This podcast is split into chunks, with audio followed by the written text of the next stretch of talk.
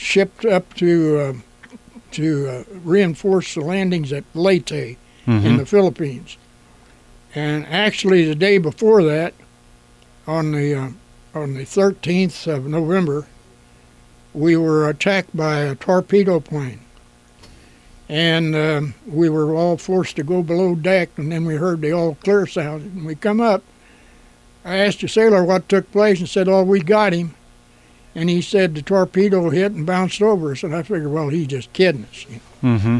But later, uh, uh, General Gill, after the war, uh, he was in charge of us. He wrote in his book on a certain page there that he was standing on the deck with the captain, and he said it's the craziest thing he ever seen. That torpedo plane came in and dropped the torpedo, and it hit at such an angle that it skipped like a rock and went over the boat. Went over the top of the boat it you went were over on. the boat. It, did, it missed us, and then they shot the plane down.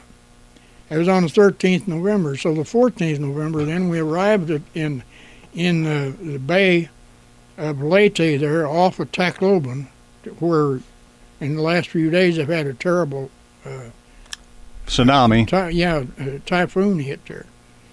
But that's where we landed, and we were um, on a, on an APA, that's an attack uh, personnel pursuit boat, pretty large, and uh, we were anchored in the bay with the.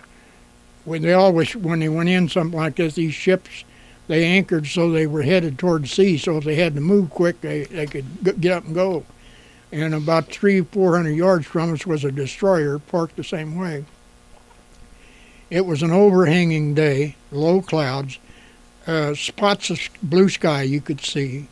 And we were standing there waiting for our landing craft, which was in a circle, kind of like a wheel spinning out to the side. That's the way they would, uh, would form up in order to come along and and uh, and pick you up uh, off the cargo net as you climb down to get in the, in the landing craft. Mm-hmm. And we was waiting for them to come alongside there, and I was standing there with uh, my buddy, E.J. Duran of Detroit, uh, Michigan, and uh, we was looking up the sky, and all at once uh, we seen the tip end of a plane wing come out of the clouds, and we could see a red bullseye on it. Hmm. and we looked at each other and said, "Did you see that?" And we did. And we looked back up there, and by that time, he he had left the cloud bank, and there was a P-38 right on his tail, you know and you could hear the rat-a-tat-tats and all, all that was going on. To our left, then here come another Japanese plane along there, and he was just floating along there. He just seemed like he sat there and paused a little bit to survey the, and then he dove on that destroyer. And when he came down to, he got in position to say about three o'clock on the clock face uh, to that destroyer, and the destroyer was throwing everything up at him that he had, I guess and uh, he turned and he fixed on us because all of our troops was out on the top deck in full field gear waiting to come in and he was wanting a troop ship Mm-hmm. and he started skimming the water right toward us and you could see his machine guns flashing right at us see well by that time we was on the stern we was on the stern of the boat and we was near the stern gun mount and the the boy up there he he uh, zeroed in on him he cut loose his gun and zeroed in, kind of like a sweep. And the pilot got the plane got close enough we could see the pilot in there, and we seen his head jerk to the right. And when he did, that banked the the, the plane just right. His his uh, left left wingtip skipped by the stern gun mount, and he wound up in a ring of fire on the surface of the of the surface of the, uh, of the water and he just disintegrated when he hit.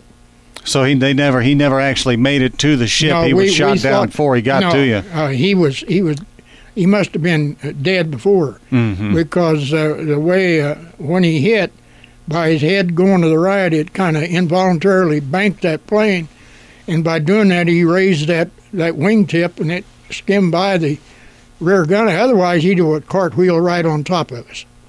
And there wasn't anything we there wasn't any protection for us. We was there. We had to stand there and take it. And the only reaction we had, we threw helmets in the air and hollered like there'd been a touchdown. and said some uh, not too pleasant words about him. What uh, What's the most memorable? Was was that the most memorable experience for you during your time? I guess, but there was some close calls on uh, on Leyte. That was just a warm up of what we had, because um, there we moved up, and uh, uh, the rains. We bivouacked the first night. It, it was still dry, but then the rain started. Mm-hmm. We got there in a monsoon or a typhoon went over or something. So, and it rained incessantly on us all during December while we was there. The, the bottoms of the road went out, and we uh, we had moved up to a, a little uh, spot in the road called Capoocan, C A P O O C A N. There wasn't the remnants of a building, uh, maybe a church had been there. All that was left was fragments of the wall that was standing. We bivouacked in there. Uh, and was in preparation of setting up a station there, and uh, and uh, they zeroed in on us with uh, with artillery.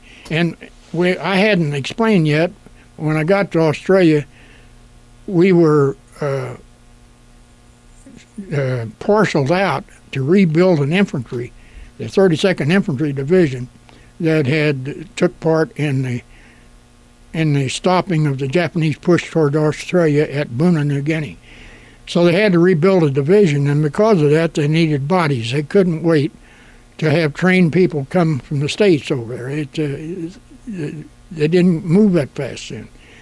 So they took 90 of us at one time and transferred those guys trained like I was into the into the medics.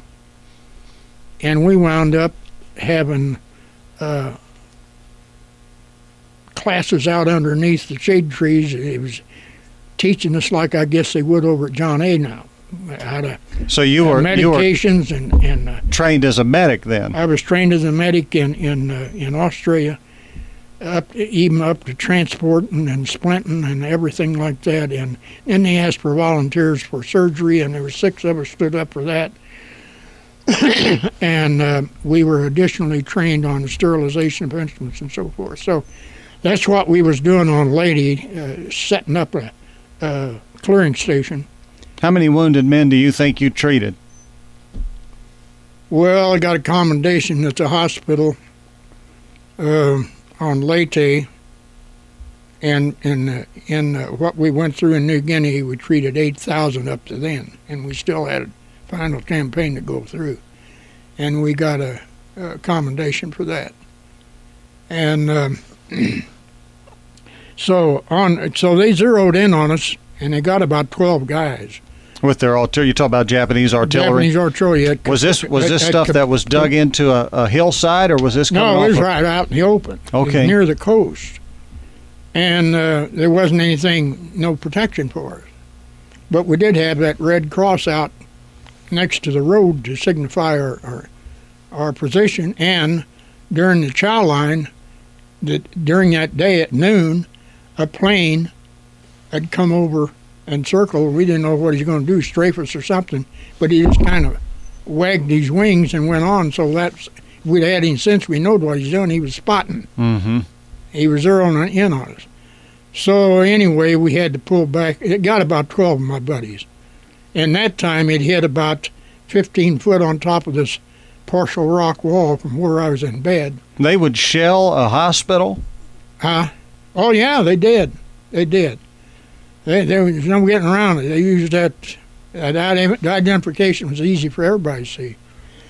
And uh, uh, that shell Doesn't seem too that honorable shell to about shell a six o'clock the ne- that that shell next morning about six o'clock woke us up. That's a, that's a heck of an alarm clock to have. I bet it would wake you up. and um and uh, it hit on top of that rock wall, I guess about three foot above ground, and exploded. The tent next to mine was flat on the on the surface when I glanced out between my feet.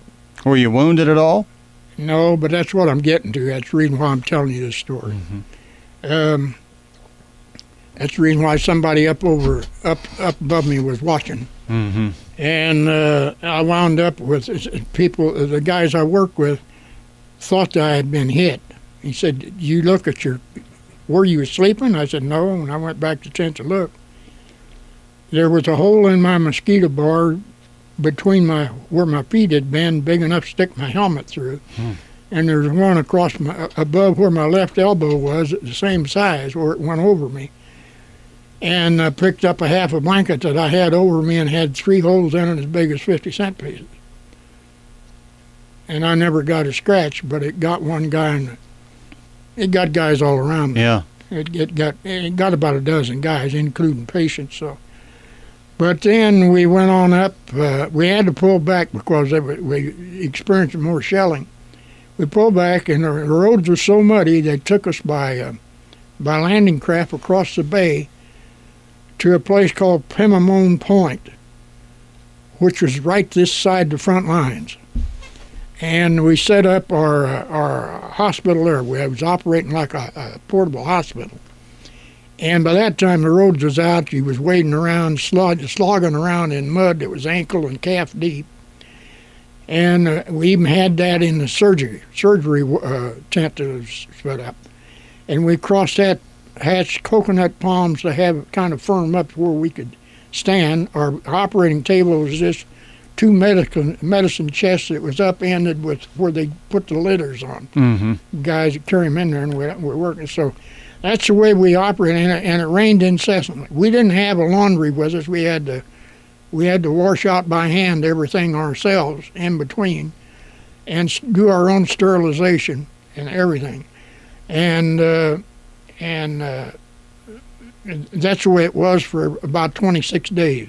We worked 24-hour shifts. We'd go on to eight o'clock in the morning to eight o'clock the next morning and uh, our clothes would be so wet and muddy, we just wring, we'd wash them out and wring them and put them back on wet because you couldn't dry. There was no place to dry.